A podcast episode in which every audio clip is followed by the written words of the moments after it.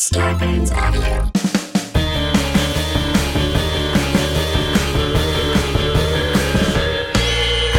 What's that at the foot of my bed? It's spooky and kooky. I'm pretty sure it's dead. It's coming this way. Wait a minute, hey, I'm ghosted! By Roz Dresfeles.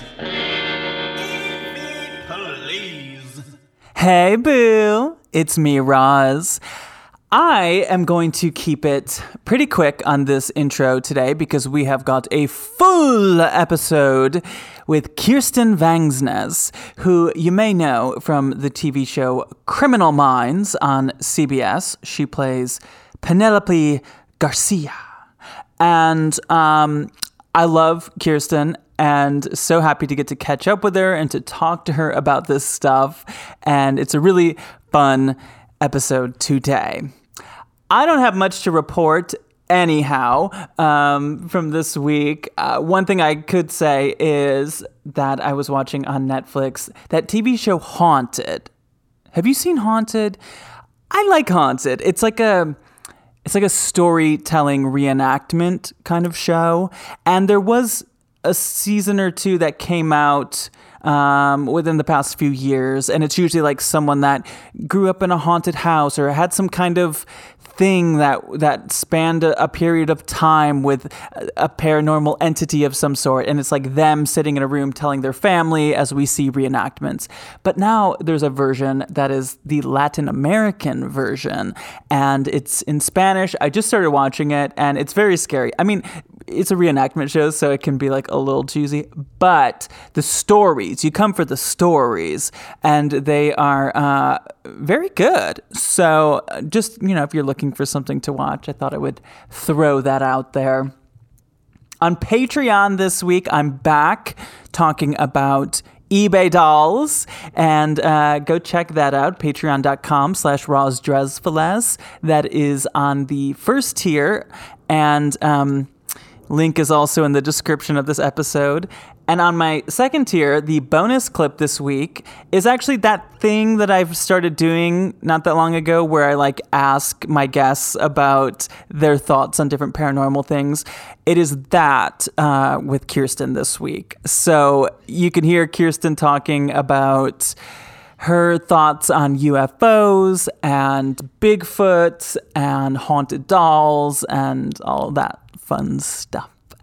So, without further ado, here is my chat with Kirsten Vangsness.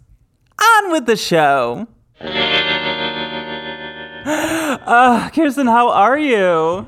Uh, I'm.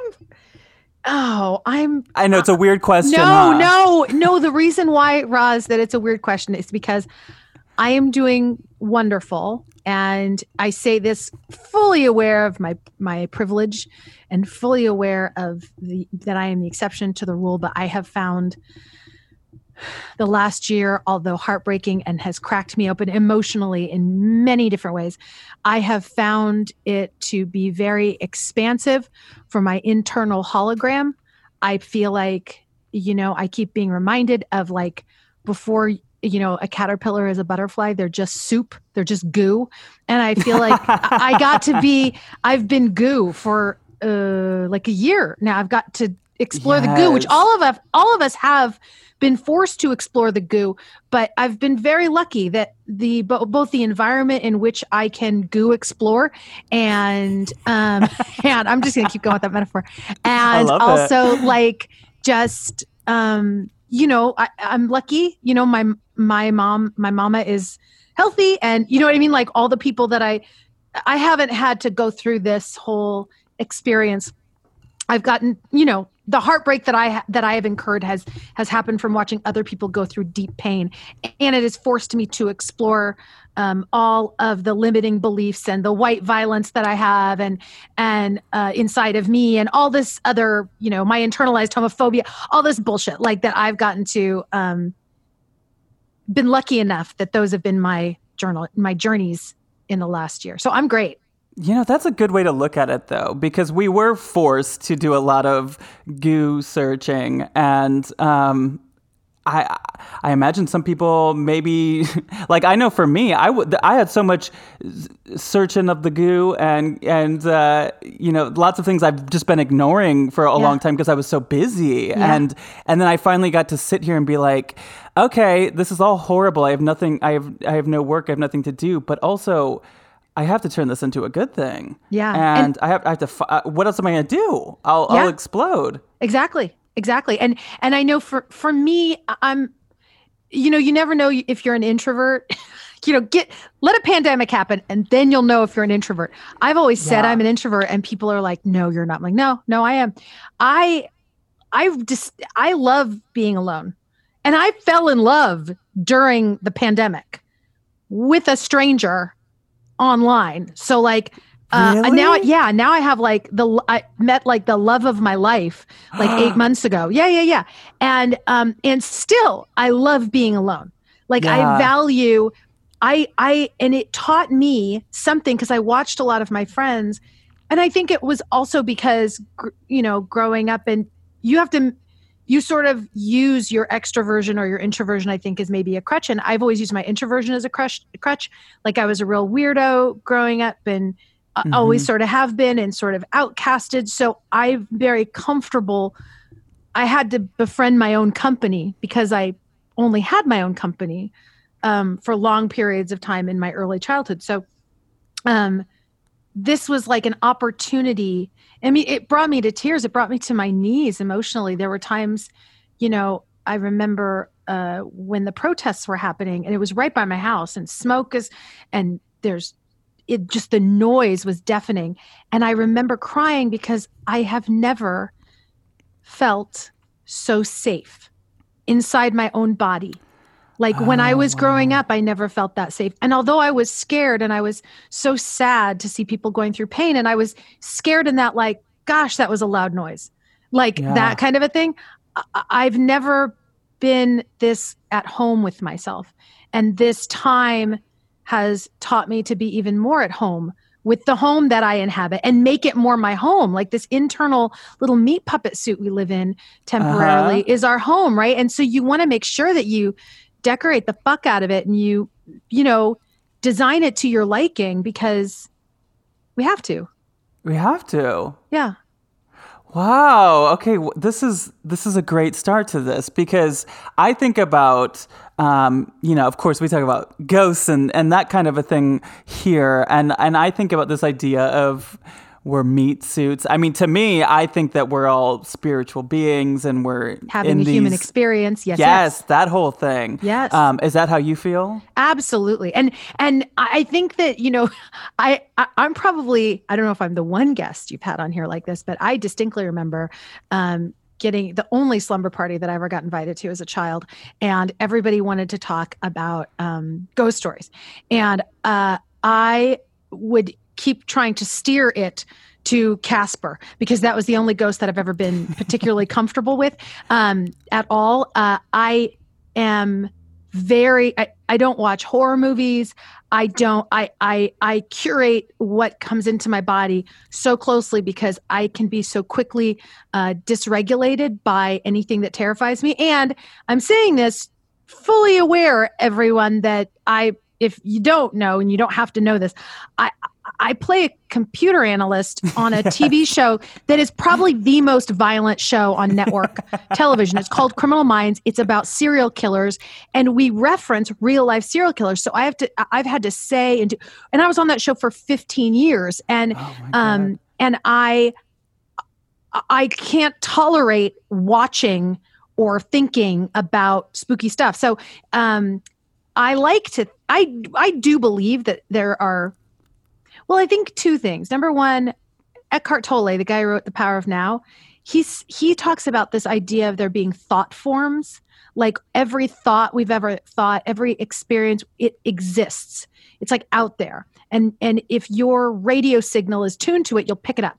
So I sometimes think that like old versions of people that get stuck, like that maybe they're floating around uh-huh. and they get picked up. I also like to think because I I do have um, my best friend transitioned to non-physical, which is the way I like to word it. I stole that from uh, okay. uh, I stole that from Abraham Hicks. Uh, if you yes, don't know who that is, um, of course. Uh, but my my uh, dear friend Michael uh, transitioned to non-physical when I was he was 24, so I think I was 22. Um, and he uh, and I had the honor of being there for much of the transition, and um, there was a lot of talk of like, okay, I'm gonna visit you and we're gonna make stuff together. And part of me was like, no, no, yeah. don't do that.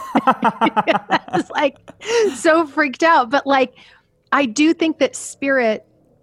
I don't think that it's something we can understand. Have you read um that book by Anita Monjar- Mojarny? I'm saying her last name very wrong, but she wrote a book.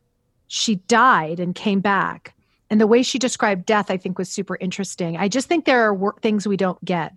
Like that i like to believe eh, because i actually did just have a friend that was older transitioned to non-physical about a month ago. And i like to believe there's no such thing as loss. I want to believe that the punchline isn't over once we leave here and that maybe people that are you know caught on the drama triangle and super in their villainous self need to get their theater out you know after they've kicked it by um, you know doing creepy things. And and i also believe i absolutely believe that i am i interface with people that have passed on. I i, I it's just how i have to get through the day. I, I don't I, I i feel the presence of especially my friend michael like so often and so many like little inside things and and stuff that I can't deny that, but I also am the I also like really get freaked out about like uh that's why I, am good when I talk about a ghost story because I don't want it to be true. I just objectively know the facts. So when mm-hmm. I tell you my thing, it's like, well, this is what happened. So there you go. Yeah, see, I've when I started doing this podcast, I would ask my the the guests that would come on that were good friends of mine. I would ask them my final question, which was, "Will you come back and haunt me if you?" Uh, what's the word transition into the non-physical yes, uh, yes. before me mm-hmm. and um, and then I started to be like, okay, this is weird because like I don't want them just to like pop up in the middle of the night one night. Yeah. Like that's yeah. creepy. But yeah. then I've realized from having other people pass that um that it doesn't necessarily manifest in that way. Sometimes it's a song comes on the radio when you yeah. need to hear it, or um, you know, certain little signs you can get. You can choose to acknowledge. Um, Absolutely, and they're so normal that if you don't mark them, um, because they're so matter of fact. Those those are the ones that I think are so interesting. Is the things that are so matter of fact. I remember one time I was walking out the door of my house to see my mom and my sister, and my dad uh, died about 10 years ago. This is about eight years ago.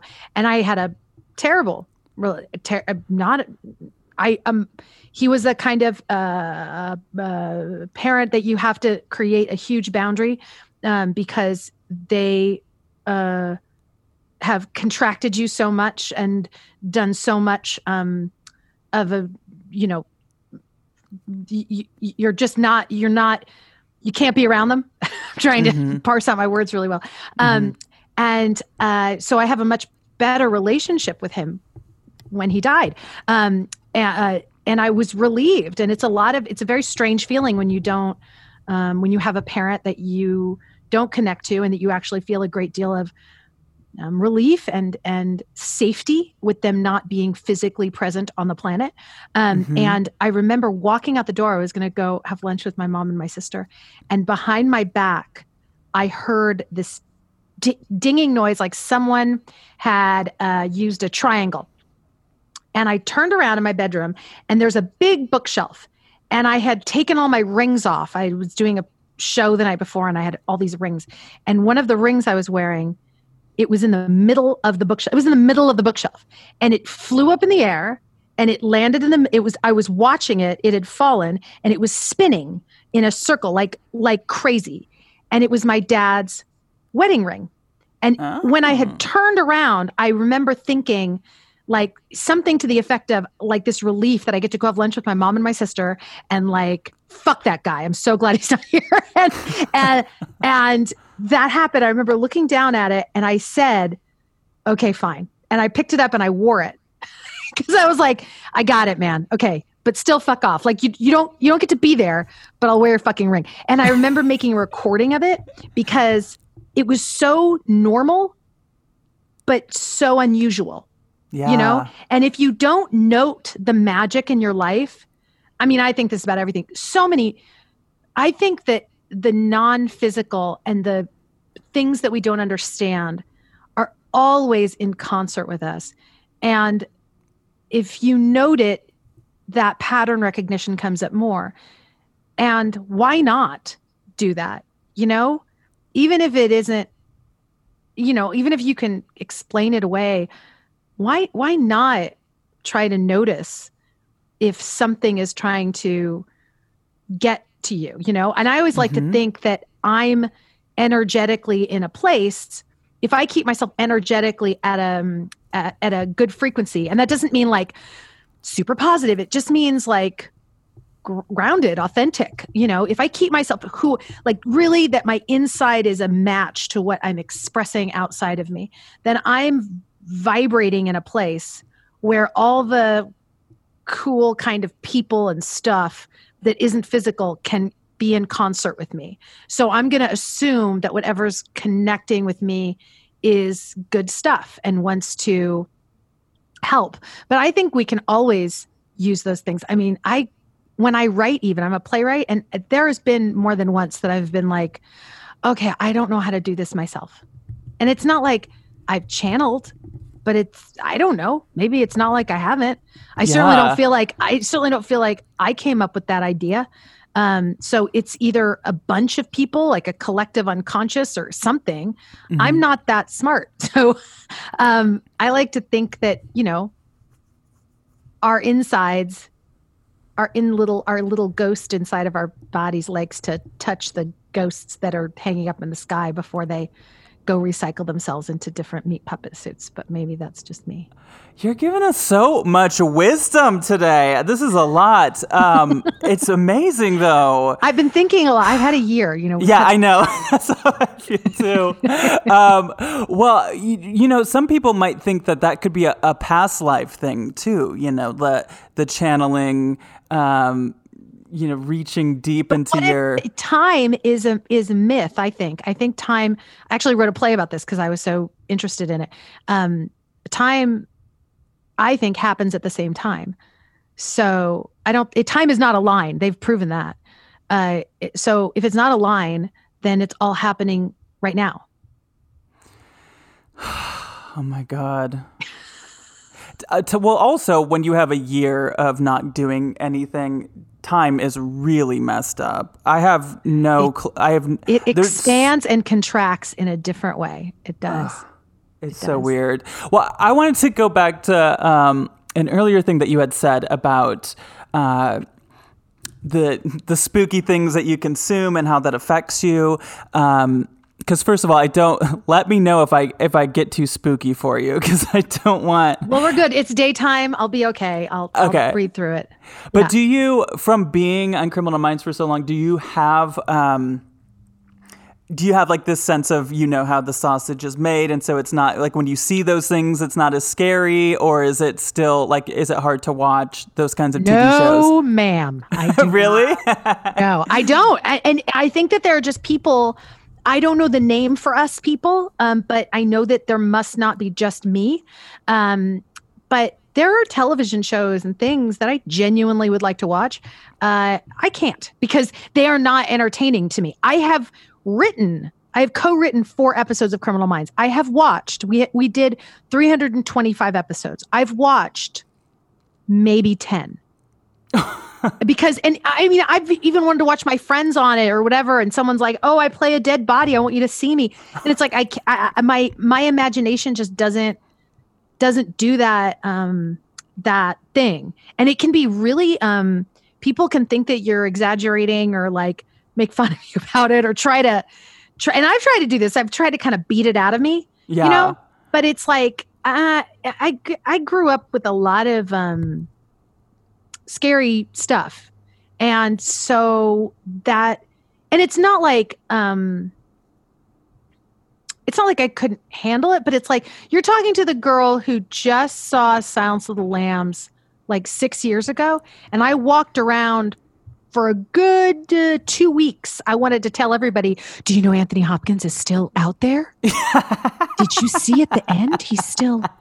Did everyone see? Hey, I just wanted to go up to strangers at the market and be like, "Excuse right. me, have you, have you, seen Silence of the Lambs? Did, did you see that part where they did that?"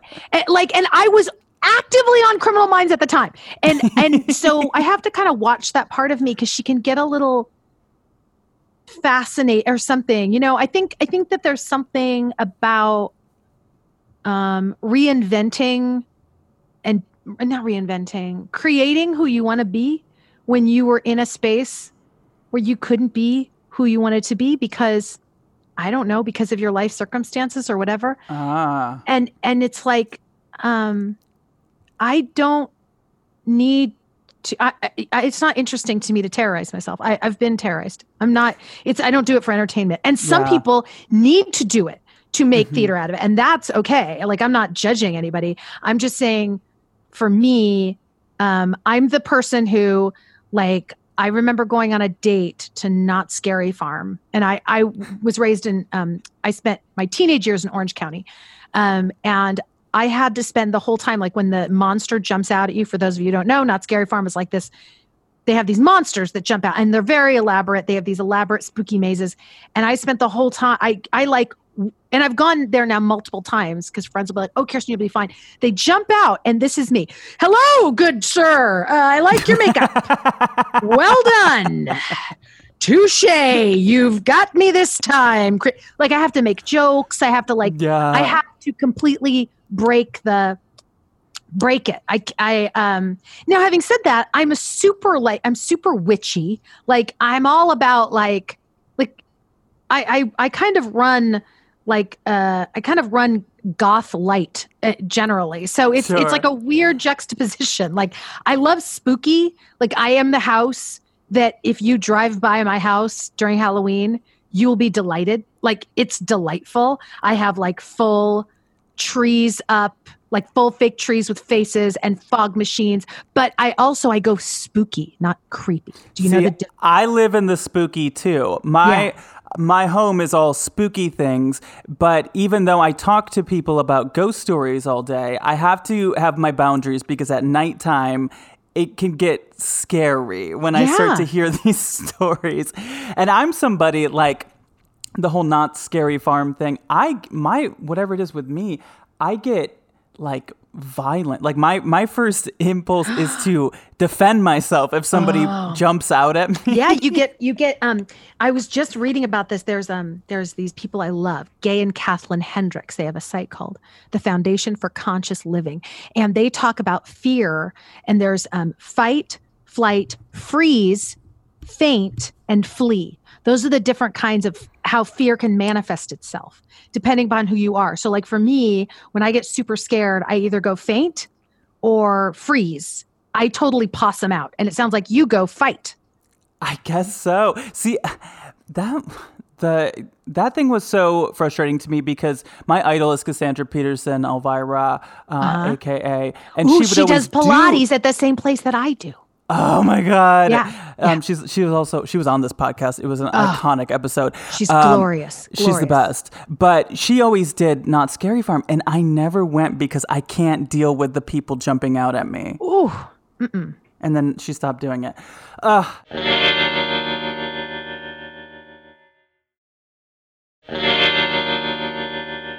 Can I hear one of your ghost stories? Oh yes, um, they all kind of um, they all kind of go in, but you stop me and start me as you wish. Um, so I was raised um, when I was a little girl, when I was about four. We moved to, I was born in Pasadena, California.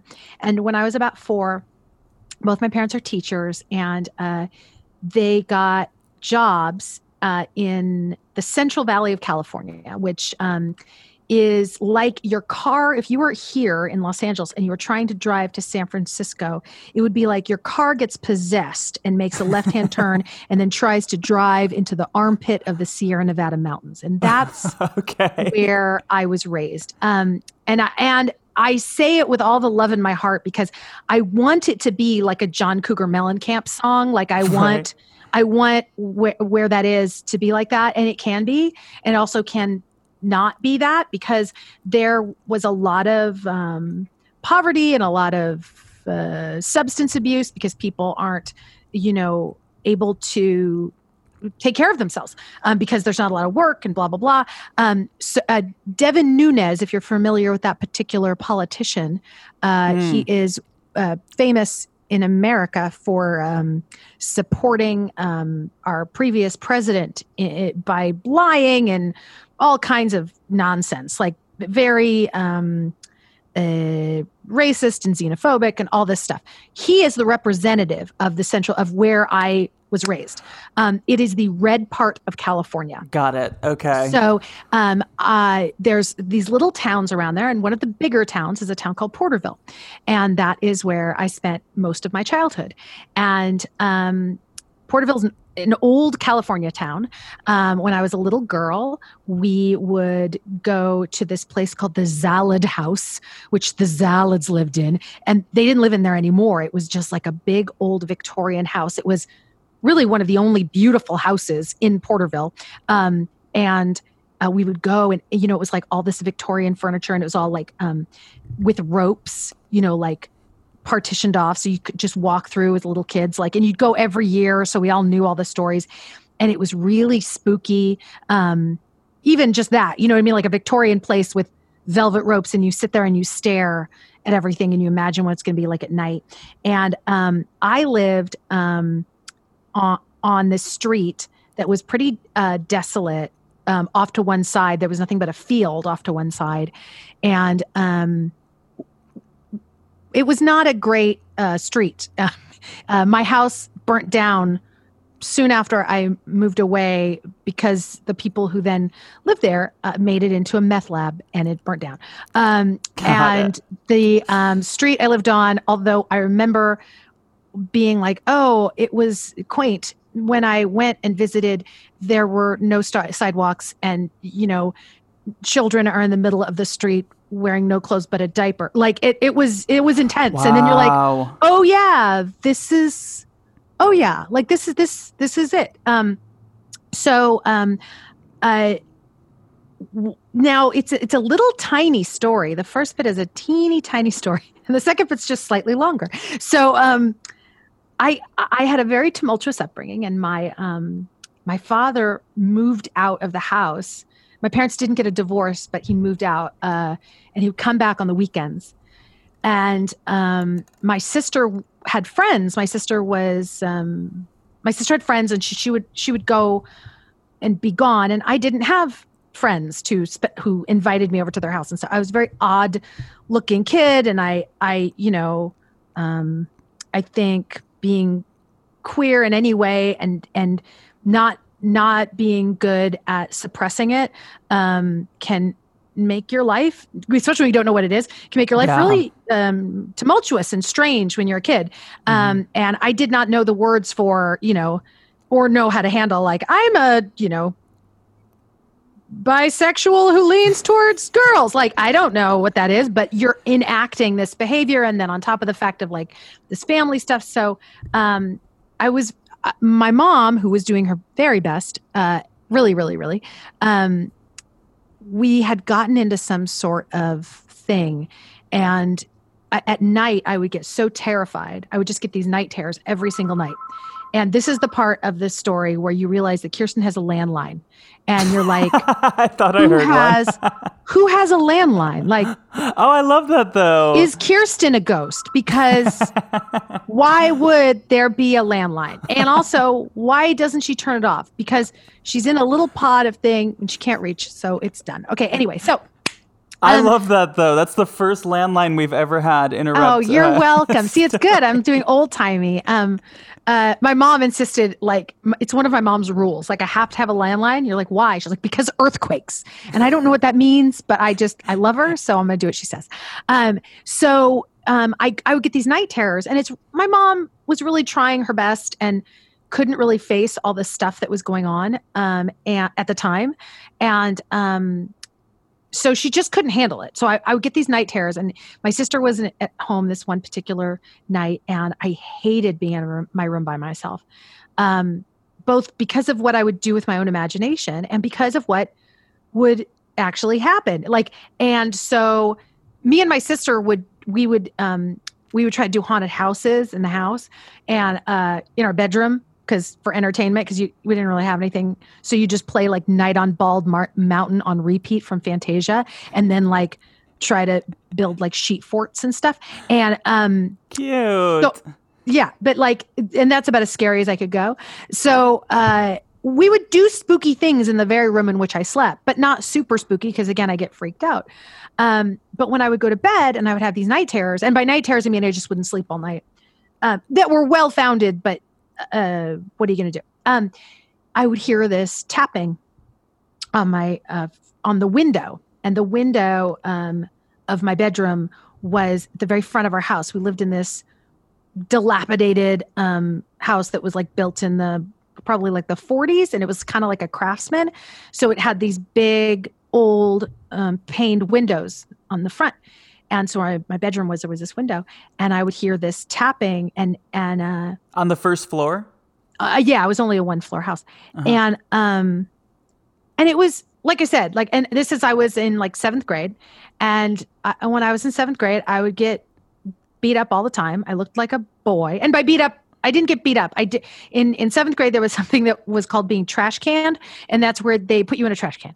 Um, and um, oh, and you sort of band together with other you know in my in this at this time it was uh, three other girls that um, also got beat up. You're not really friends but you're just kind of like you stay together in a pod as often as possible. Totally. Um, and and now my garage is making a noise. Okay i'm back. Um so um so i i would have these weird things happen in real life because i was negotiating a lot of stuff and hormones and school and all this. So I would hear things in my head. I was full bananas in, in seventh grade. Um, and I can call myself that because it's me. Um, so I'm allowed to call myself bananas. And uh, like I would count.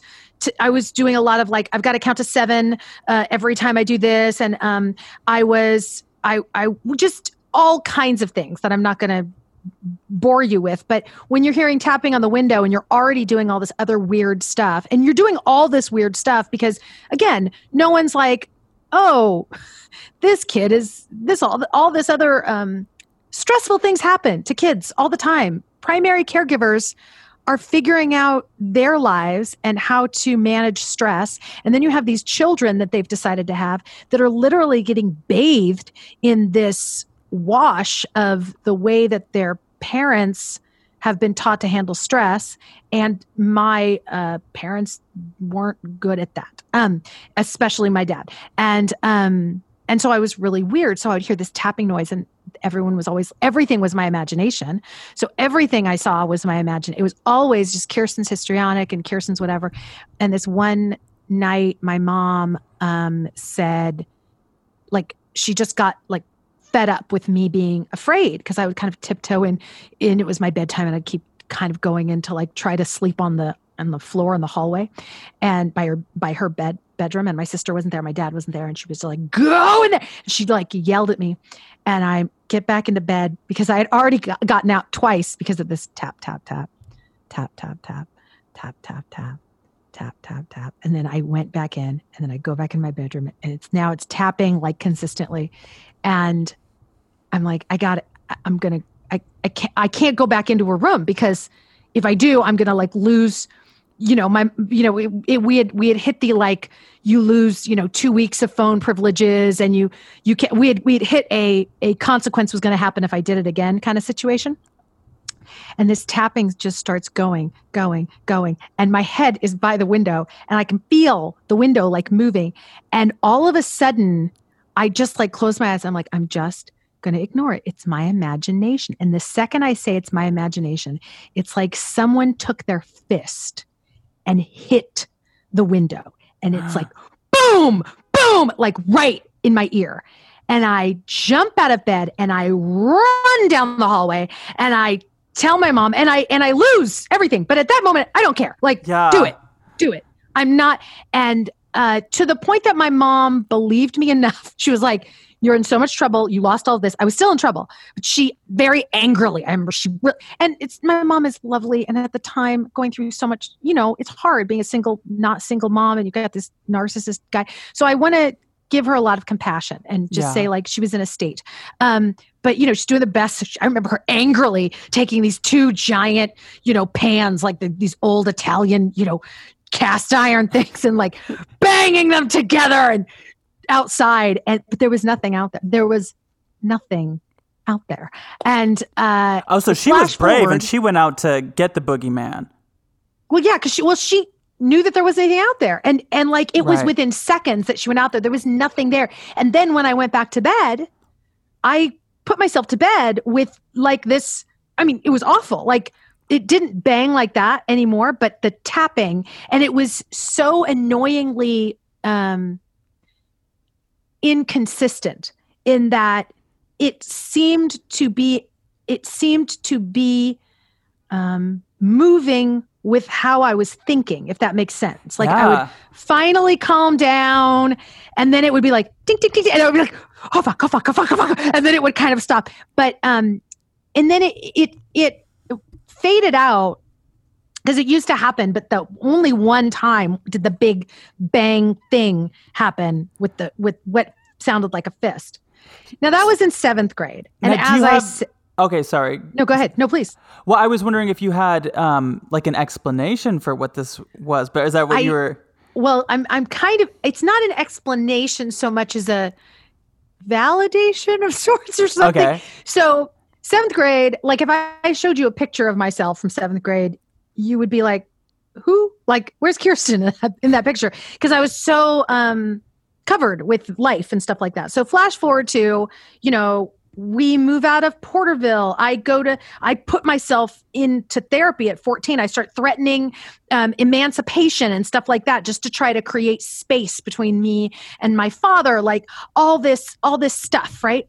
We um, once we moved to Orange County, um, I decided I want to be an actor, but I know I'm not going to be able to do it for a living, right? Blah blah blah. Um, so I just get a day job and I just do theater, you know, forever. I get fancy day job. I get Criminal Minds. I start being able to do things at the same time. She has a landline. I don't know why it's ringing, and I'm embarrassed. Earthquakes. I'm embarrassed. I don't know what to do. It's across. It's, it's across charming. I love it. Okay. Okay. Um, yeah. If, um, all right. All right. This is where you radically self forgive yourself for things. Okay. Here we are. We're back. Um, um, I got scared and then I just belched because I got scared. That was a fear belch that just happened. Um, so, um, so, okay. So, flash forward, you know, here we are. And um, so two years ago now, yeah, two years ago, I have this show that I, I wrote that I've done multiple times in uh, here in LA. Um, I, I took it to Alabama because I wanted to see if um, it would. It, I took it to Alabama after um, Trump became president because it's all about how um, we create um, the world outside of us through the world inside of us. And I thought, will this resonate in a part of the country that is different than here? And so I took it all over these different places. Um, and it's spooky. It's kind of spooky. It's about my uh, growing up and it's about negative self talk and how I kind of created. Um, How I was co-creating and about time happening at the same time. So it's all about all these different things. And speaking of uh, spooky things, uh, the spooky spooky writer Neil Gaiman uh, actually uh, said that my, this play, my play Mess, is his favorite one-person show. Um, so uh, it, it's it's just that spooky. And I I took it to Edinburgh and all this stuff. So about two years ago, I thought, you know what? Wouldn't it be cool if I took it to Porterville? There's a theater there called the Barn Theater, and um, wouldn't it be neat if I if I took it there? So I asked a bunch of my friends. I was like, I want to film this, and I hired like three or four of my friends that didn't have a, a job right then, but I knew were good at certain things. Like, okay, that friend is really good at camera work, and that guy really. So we all got to, you know, we all caravanned to Porterville and to, and I'm going to do this show mess and we're going to do it at the barn theater and the barn theater is legitimately an old barn that has been there forever that they've just sort of added things onto and made it into a theater and um, it has some notable people that uh, are, have acted on it including me and alice from the brady bunch oh um, what, is, what's her name that, uh, Ann B. Davis Ann B. Davis is from Porterville. Oh um, my God. So, yeah. Yeah. Yeah. Um, so, um, and she did theater there. And, and there's a, so when I get there, it's really strange because when I lived in Porterville, everybody kind of treated me like I was invisible or they were going to put me in a trash can. Um, and then you come there and you've got this thing, you know, they've seen you on television, they treat you totally differently and go into the lobby with my, you know, friends and people are taking me across the room and like, oh, look, there's your dad. They have a picture of my dad because my dad was a, um, uh, an opera singer and stuff and did community theater there. So there's a picture of my dad in the lobby playing Nanki-Poo in, um, the Mikado, which is just as racist as you can imagine because it's a white man trying to not look like a white man. It's very disturbing. Ah, okay. um, and at the time we were there, they were doing um, the the musical Mulan, and it was uh, oh, very also no. disturbing. Oh, um, no. so, um, um, like, and me and my friends show up were like this band of weirdos, like um, in the in the best way. But so we so we show up, and um, I'm doing the show. I'm going to do it for three days there, and it's so hot in Porterville, like because it's the summertime. They have a swamp cooler on the stage. It's so oppressively hot. And there is a green room in the back. And they said, Oh, you haven't been here uh, in a long time, but you remember the green room. And I had never really been. I, one time when I was in seventh grade, I was in You're a Good Man, Charlie Brown. Um, and I was the girl with the naturally curly hair. And I'd been there for a second, but I don't totally remember. But apparently, I could be, it sounds so bizarre, but I think that this is true. There was a restaurant in Porterville that was um, like old, old, old restaurant. And they moved it. They picked it up and they drove it to the barn theater and they attached it to the barn theater. And that became the barn theater green room. And uh, and so it's like a it's like a building. It's not a big building. It's a room attached to the rest of the theater. It's kind of hard to explain unless okay. you were actually there seeing it. But um, so we're we're doing the show, but everybody we always go into this room all the time because it's so hot while we're there. Like I said, it was a couple years ago. It, it's freezing cold in this room. This room is never not freezing cold. It's like the air conditioner only works in this one place, and it works so good in there that you almost want to put on a sweater. And so we're there one night and I'm showing my friends, like, this is where I'm from. And we go get a hamburger. And while we're, I get a vegetarian hamburger. Um, and while we're eating it, the guy, um, who works there goes, Hey, I heard you lived uh, over there by, uh, he, you know, Mountain View. And I was like, Yeah. And he's like, Whoa, you grew up rough. And I felt so validated. um, and so the last day we're there, um, my friend Stacy, who's stage managing it, is there, and, and um, my friend Darrett, who's doing the camera, and my other friend Steven, who's running the other camera. And I'm doing two shows that day. So I've already done one, and I love taking like a 10 minute nap. I'm like, I'm amazing at these. It's like a robot power down, and I'm out. So I'm sitting in this lazy boy in this green room. It looks exactly like every community theater green room you've ever seen. And I've done a lot of theater in community oh, theater. I miss that but you know what I mean? It's got like three random chairs. Each one has a story, you know, from uh-huh. someone's house. And then they've tried to, you know, they have, they've succeeded in making like a kind of like a dressing room table with the, you know, the marquee lights around it. And, and, um, I am going to take a nap. and there's a light switch uh, to this room and it's really tricky and i it's tricky you got to figure out how to turn it off because you got to push it in and turn it off and we we turn it off when we do the show um so i've turned it on and off a couple of times, you know, since I've been there, and we're only there for a few days. So I'm taking my little 10 minute nap and I'm kind of laying there, and everybody's kind of wandering around getting ready for the show. And I'm going to take a nap. And I pull up the thing. Oh, and the night before, I was going to say this the night before, the people who were running the theater, we all go walking around and we walk by the Zalud house. And when we walk by the Zalud house, which is that old house I used to look at when I was a kid, and it's completely pitch dark. And she, the girl says, she's like, you don't even want to look in the windows at night because it's so haunted.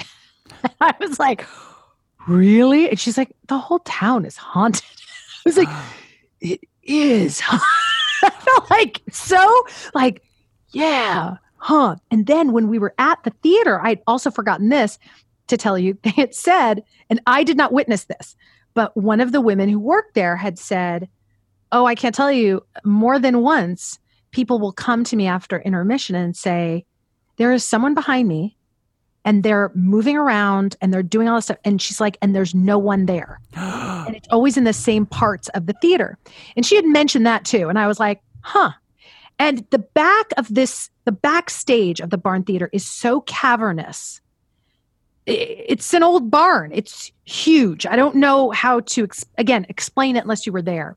Um, and I before shows, I would wander around. I only did like four shows, but I would wander around and be like, if there's a ghost back here, I'm totally cool, but could you just be cool with me? Like I, I'm trying to be very respectful. And I brought all my bells and whistles. I was like Palo Santoing that bitch. I was like, Oh, so you were ready uh, spray- are all into oh, that. Oh yes, my friend, girl. I was like ringing bells. I was like the whole that part of the haunted mansion with the tambourine and shit. I was like that, but like but like the op maybe the, my version of the ghost story is how to not get the ghost to come in um but i was like i just want it if there's something because it felt very heavy with memory but porterville feels like that to me because i have a lot of heavy memories it's almost like i wouldn't be surprised if past versions of kirsten would show up in places mm. to haunt me for being a dick to them at that time or something. Like I wouldn't be surprised. So I'm I'm taking this, sounds now. like a movie. Going back to your hometown. P.S. I, as you're telling the story, I'm I'm looking at Porterville PortervilleBarnTheater.com. Oh yeah, I'm looking. There it at, is. Oh, See, wow. Okay, I'm not making it up. Um, so so I, I go to take I go to take my nap, and I can hear everyone. And you know, it's this really, I love it when you just tell a story and you can feel it go full circle because when I was a little girl, like I said, I, I couldn't sleep. I didn't sleep until I, uh, uh like through the night until I was 17 and I moved in to my friend James's house and s- slept at his house. Uh, that's when I started to actually sleep through a night.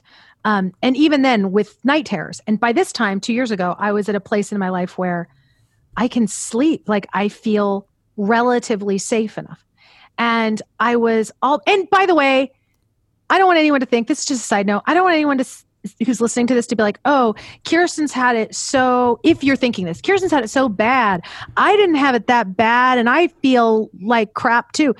You don't know how bad I did or didn't have it, and you don't. I just have. I have a very sensitive system, and you know, we all have our bag of rocks and things happen to us. And I am always mm-hmm. very sensitive about like saying stuff because I don't want anyone to ever think that like just because something just because someone's had like trauma, it doesn't mean that like we should like everybody has it. Like don't specialize it. Am I making sense? Yeah, totally. And okay. I don't think it's helpful to compare pe- like people's experiences no, to each other. because the prom queen ever. will cry if she does not get the pony. She will cry. right. And her yeah, and her tears are just as important as everybody else's. I know we want to believe that, you know, the other tears are more valuable or something like that, but they're not. Like you can you know there's all there's there's room for all the experiences and all the experiences can be alchemized into beautiful things so mm-hmm. anyway here i am laying on this thing like re- reveling in this beauty of like oh my gosh i'm laying on this on this chair in this place that used to scare me and everybody's okay. And like look at me like i got to come back here and make some theater like and my friends are here and i can hear my friends moving around. Everybody's kind of getting ready and and th- there was like going to be like a lunch break or something so they were all kind of like heading out. And i hear um i know that there's three people in the room so i hear one person leave and i hear and then i hear darrett talking and i hear darrett leave and then i hear and then it's silent and so I'm just in the room by myself. And about two minutes goes by, and I'm, I'm like all cuddled up. I'm very awake. I can hear the air conditioner. It's cold. I was awake. I was wide awake for this. My eyes were closed, but I was wide awake. And and knew who was in the room and who was not in the room. and under, I understand passage of time and all of that. So that's why this is like so clearly real. Um, I remember being like, the lights on, and I'm kind of moving my head around and trying to take my hair and put my hair over my eye and create a hair face mask. Um, and so I'm kind of getting snuggled up on the couch and I'm making this move. And as I make this move, I hear the switch do that little weird, like clicky thing that you have to do to make it turn off. And then the lights turn off. Uh, Stacy, the stage manager, came in and turned the lights off. I thought that was super great because, you know, me as the performing artist who had actually P the fuck S the show right before that in the afternoon got heat stroke and had to go to the emergency room. Um, oh God! Uh, which I used to do almost every summer in Porterville is get heat stroke, um, just for standing. Um, and uh, uh, not emergency room, like you know, like you know, we have to go to urgent care, urgent care. Sure. Um, so I had to go get urgent care and get like Gatorade and take Advil. So I was tired, you know, whatever. So I'm all bundled up, taking my little nap. And, you know, my little period of time goes by and I open my eyes and I, the lights were off. And I, you know, go back over, do the little difficult, you know, thing that I've kind of figured out to turn the light back on. And now I'm getting ready. I have about 45 more minutes for the show. I'm getting ready and whatever. I see Stacy. I'm like, I saw what you did there. Thanks for turning off the light. And she goes, huh? And I said, you turned the light off in the in the thing. She said, I didn't turn the light. No, you did because Derek and Steven left and you must have come back in a couple minutes after because no, I haven't been in there. No, you no, you turned the light off. She's like, no, because I went in my car and she had like a whole thing. So now I'm like, no, you n- no, because and and it was so obvious that there was no one in the room with me and that the lights had turned off that like it was it was impossible. It was like Im- impossible. So then I'm going around to everybody like, Darrett, you came back in. What are you talking about? You came back into the room just now. You came back in. I took a nap and you turned the light off. He's like, no, I didn't. Steven, did you? I'm going around to everybody, oh and then God. I tell the woman in the lobby, I'm like, um, did anybody go back there? And they're like, no, we've made sure no one's gone back there, blah, blah, blah. Cause then they thought that I was being like prima donna actress. Like, did somebody? I was like, no, it's just the light turned off. And then when I said the light turned off, they were like, oh, yeah. just like, mm-hmm. Were they like, that's the light turn off ghost? They were just, they were just very like, not surprised at all and there's no way no it was silent. Like there was i can't you know the you know how loud a backstage of a theater is? Like you hear when people are walking around. Like totally. it's not so so it was and it's one of those things where like if i tell you it's so simple and you can go like well no. Well i was there and it's not that simple. Like you be me and be there and be like it it's impo- there's the light turned itself off. I don't know how it happened, but you're talking to the girl who had been walking around for two days going, okay, if you're a ghost, you can come, but be participate, like be cool. Like, yeah. And then when that happened, I, for, you know, once I realized like, oh, that really happened. And I don't, again, I don't care if it happened because a very strong wind that was just happening in the area where that light switch was, pushed the light switch down. I don't care. That's not what happened. But yeah. I, what I love is that I was conscious of, okay, whatever's here that I can feel, you can be here. Just participate with us and don't scare me because I don't want to be scared. And I do feel like that is something, if you, even if you think you believe in stuff like this, like I do think it's important to like communicate and be like, please don't be a dick to me. Like, yeah. cause sometimes when you're, when you're translating through just your consciousness, you think you're saying, I'm afraid, I'm afraid, I'm afraid of, but like, I think that maybe they're picking up on like, oh, you want to be afraid? Oh, watch this. Like, yeah, I, yeah, definitely. I didn't want that, and I remember doing the show that that night, and the show was all about like, sort of, the unseen and all this different stuff, and I really felt that energy, you know, and it was a great show, and and it really boils down to like all I know is I know my internal experience and I know the experience that the audience had that night with that particular show and the you know so what if I was in concert with all that stuff? Because that really was what happened. Like if you put me on a polygraph test I and it doesn't again it doesn't sound like much like the light turned off but it was a big deal to me that's uh, about yeah. as as strong of a ghost story as I can I can do and I feel like I I transmuted the ghost experience I had as a child into one where I sort of reflected back to it how I wanted to be treated. See, you have to tell ghosts uh, how you demand to be treated, not just humans. I believe in that too. Absolutely. Um, and verbally. Um, I think about constantly because we talk about haunted theaters and stuff on the show often, and I always think about like if I was to have one of these experiences and then go on stage, I, my brain would be so distracted or whatever. But I mean, oh, I was y- so lit up with because because as an artist, any artist, and when I say artist, I mean someone who makes soup. I don't care. we are an empty. The job is to be as empty on the inside, I think, as possible, and to let whatever is going to feel, whatever needs to speak, speak through us. And so that's what I I mean and I've been in so many old theaters now. Like I I do um these things called selected shorts where we get to travel all over the country and read short stories. So I've been to old theaters all over the country and you can feel it. And totally. it is it, you know, I mean that's where I'm going to haunt for fuck's sake if I'm I'm going to go to all the theaters. Hell yeah. All of them. Well, and sound stages. I mean, really, yeah. a lot of places that oh, actors yeah. are. Um, I was actually I'm on uh, weirdfresno.com and they're talking about the uh, where I get most of my news. They're yep. talking about um, the Barn Theater here. It was founded in 1948. 1952, a new edition was added. Okay, I'm just not. That's the new edition. Is the one in 1952? I'm pretty sure. I know yeah. this is all very. Um, not that I'm trying to fact check you, but this is your. No, but you should. You should. the theater has had many an actor come through its doors over the years, including Ann B. Davis. It seems that not all have left as several strange occurrences have been reported throughout the years. People have reported feeling an audience in the room, even though the theater was empty. That's very similar to what you just said. I know, uh, I know, I know. And my my assistant actually, she's very like very aware of energy and stuff like that. And and she had mentioned after the woman said it, and she was like, can definitely feel it. And it's one of those things of like, you know, people who are sensitive to energy. And I'm one of those people you know, I do the same thing with myself. When she was like, I can definitely feel it. My brain's going, oh, sure you can. Uh, and, but I do the same thing to myself. Like I do that too. So yeah. I get it. Um, but no, you definitely can. It says, according to the Porterville Ghost Society, um, which I guess there is.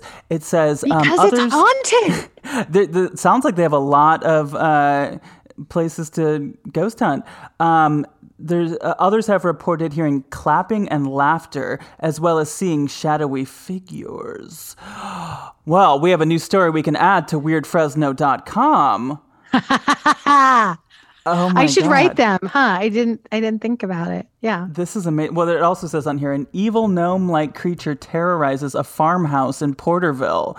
What? Okay, now when I'm I was very a kid, fascinated. No, when I was a kid, um, okay, uh, uh, there was a girl I knew, um, and she lived in, you know, and it, again, it's a very, um, it's economically very repressed and always has been there. So there's a lot of like sorrow and stuff. Mm-hmm. But there was this old slaughterhouse, and um, I remember one time we went into it, and it was just as terrible. And I mean, old slaughterhouse. It's just like this big barn with like slats so the, you know, the sun is coming through. Oh, and Oh, it God. had one old refrigerator in it. And if you opened it, there was just a giant cow's head that was decaying and had Oh God. been forever. And, you know, that's when you haunt yourself. That's Yes. just self haunting.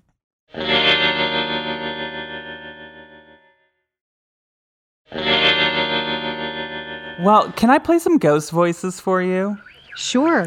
Okay, it's time for EVPs or EV Please. Have you ever heard the term EVP? EVP. Like an evil, very important person. yeah, it's like an MVP, but um, for villains. No, Yeah, it's yeah, a yeah, I like um, electronic voice phenomenon. So it's um, like when ghost hunters, like the Porterville Ghost Society, shout out. Um, it's when they capture an audio recording of what they believe to be a ghost. Um, Goodness sakes. so uh, what I do is I go to YouTube and I find EVPs and I have my guests listen to them and then you you can tell me what you hear if you Okay. hear anything and then I'll give you some okay. options and one of them is going to be what they believe it said. Okay, okay. Okay. okay. I'm Um, scared. I'm scared. Okay, go ahead. Go ahead. so I went to Pasadena and I don't know why I was drawn to Pasadena. I guess I I for some reason was thinking that you were from Pasadena. I was Um, born in Pasadena. Oh, okay. Yes, you Yeah. did say that. Um, but for some reason, I was like, we're going to do Pasadena today. And I found this great YouTube channel that's just called Pasadena Paranormal. And they have, which, uh, not, I, I, I resist saying, like, oh, that's a super haunted place because I feel like, a, like most Well, it's an are. old, old town, and it's got so much beauty and history. Oh, Pasadena is so haunted, though. Yes. Um. So this didn't really say where. It seems like it's this was is an investigation they did in a house of some sort. But tell me what you hear this ghost saying. Okay, this has been edited, um, so it sounds a little robotic. But uh, tune in here, see if you can hear anything. Okay, it sounds like he's saying, "Get out of here." Yeah, uh, that's a great guess. Let me play it again. Totally. Get out of here. Or there's no one here. Yeah. Something here. Well, I have some options. Okay. Is it A, do you want a beer? B, what do you fear? C, come up here? Or D, are you queer? Um, I'll play it again. Can you play it again? Yeah.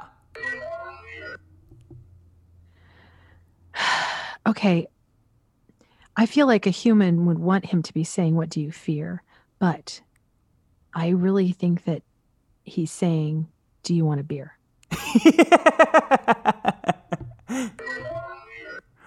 Oh my god! To me, that's what it sounds like. Do you want a beer?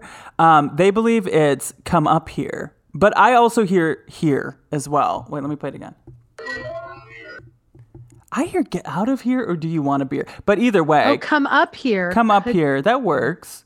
Yeah. I'll give it to him. Okay, here's one more. This is from the same channel. Um, also not sure where, but someplace in Pasadena. This ghost is saying this. It's um, it's like two different sentences. Um, here we go.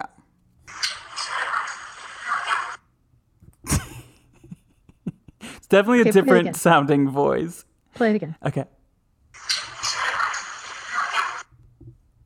Oh my gosh, I can't even get that. I know it sounds it's a little hard. Um, I can give you some options.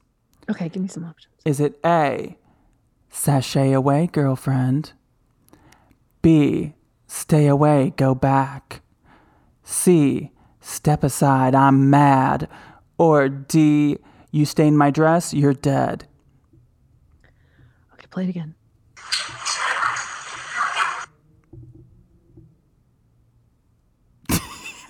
I, wa- I want it to be sashay away, girlfriend, but they would have to have I do too. kicked it early. Um,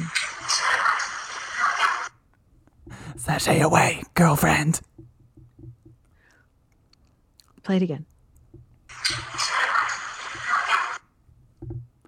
I truly hear, you stain my dress, you're dead. Now I can't hear it because of the landline, because the ghost landline. I'm just going to say that I have a ghost and it rings my phone. It is true because usually when I pick up the phone, no one's there. So oh, I'm, yes, God, I miss maybe. landlines. I was just watching Columbo last night, and they had a landline, and it made me. Um, so what is it? Okay, they believe it's saying "Stay away, go back." Okay, now that okay. we know that, let's hear it. I hear that. Oh, I did hear that. Yeah, yeah, yeah. Stay away, go back. Um, okay, let's do one more thing real quick. Why can't hey just if go if there are any ghosts listening to this podcast, could we just ask you from now on just get real close to whatever recording device. exactly. We want to know and enunciate. Do some red leather, yellow leather, or new, unique New York. Exactly. Like you say that thing. That will help us all. Projection, all of yeah. it. Um, paranormal mumble mouth isn't helping anyone. paranormal mumble mouth. Yeah. That is just that's we gotta do something with that. You've given me you've given me a lot to think about. I so appreciate um, you doing this and taking your time. I think it's I think that's about it. I think I think we should end it here. You've been so generous with your time, oh, my, and honestly, I think that we could make this a two-parter um, because we talked about there's it's just it's dense with knowledge and wisdom and ghosts. Uh, part of me, part of me was like, okay, as I'm telling my ghost story, I'm like, is this ghost story stupid? I'm like, but it's mine. It's the no. one that happened to me. So it's it's just what happened. So I'm just reporting the facts. Yeah, no, I love this ghost story. Okay.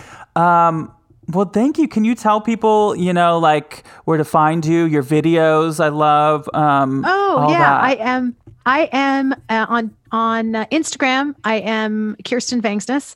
It's the one with the blue check by it, um, and the one that's spelled just as strangely as you'd imagine. And uh, and then on Twitter, I'm at Vangsness, and um, I have a website which is uh, kirstenvangsness.com. And I do a show on YouTube called Kirsten's Agenda. Um, and that's where you can find me. Thank you so much to Kirsten. She's just so cool. Oh, I love that. That was a fun conversation. And if you want to hear a little bit more, go to patreon.com slash rozdrezfalez on my second tier to hear Kirsten's thoughts on various paranormal topics in rapid fire. And um, you can also see on my first tier my video of me talking about eBay dolls that are allegedly haunted. As always, you can find me on Cameo, cameo.com slash rozdrezfalez. I am on Instagram at Roz Hernandez please give this show five stars on Apple Podcasts. And I would love to hear your ghost stories either in a review, a five star review on Apple Podcasts. Uh, you could also just leave a nice review or not say anything. Just give us five stars. I'll take it. Sure, why not? Also, if you want to be on a listener episode, send me an email at ghosted by Roz at gmail.com. And you can put in the subject line listener episode and give me a couple little details about the kinds of ghost stories that you might want to tell, and we can maybe work something out. We also have a Facebook group called Ghosted by Roz Drezfalez. I have merch that you can find in the link in my Instagram bio. And please be subscribed to this show because I will be back here next week with one of my favorite TV psychics slash occult experts. I have got Michelle Belanger, who is so fucking rad. We had a great that now that conversation will be a two parter. Um, there we talked for a minute and it was so cool and Michelle, if you don't know Michelle, you can see her on um, Portals to Hell, one of my favorites on Travel Channel and Discovery Plus. And also, you could see Michelle um, on Paranormal State. She's done a, she's done a handful of paranormal TV shows, but just a, a wealth of knowledge. And we talk about demons and psychic abilities and all kinds of things. So tune in for that next week and the week after that. I love you all, both living and dead. But if I didn't ask you to haunt me, don't haunt me. Okay, bye!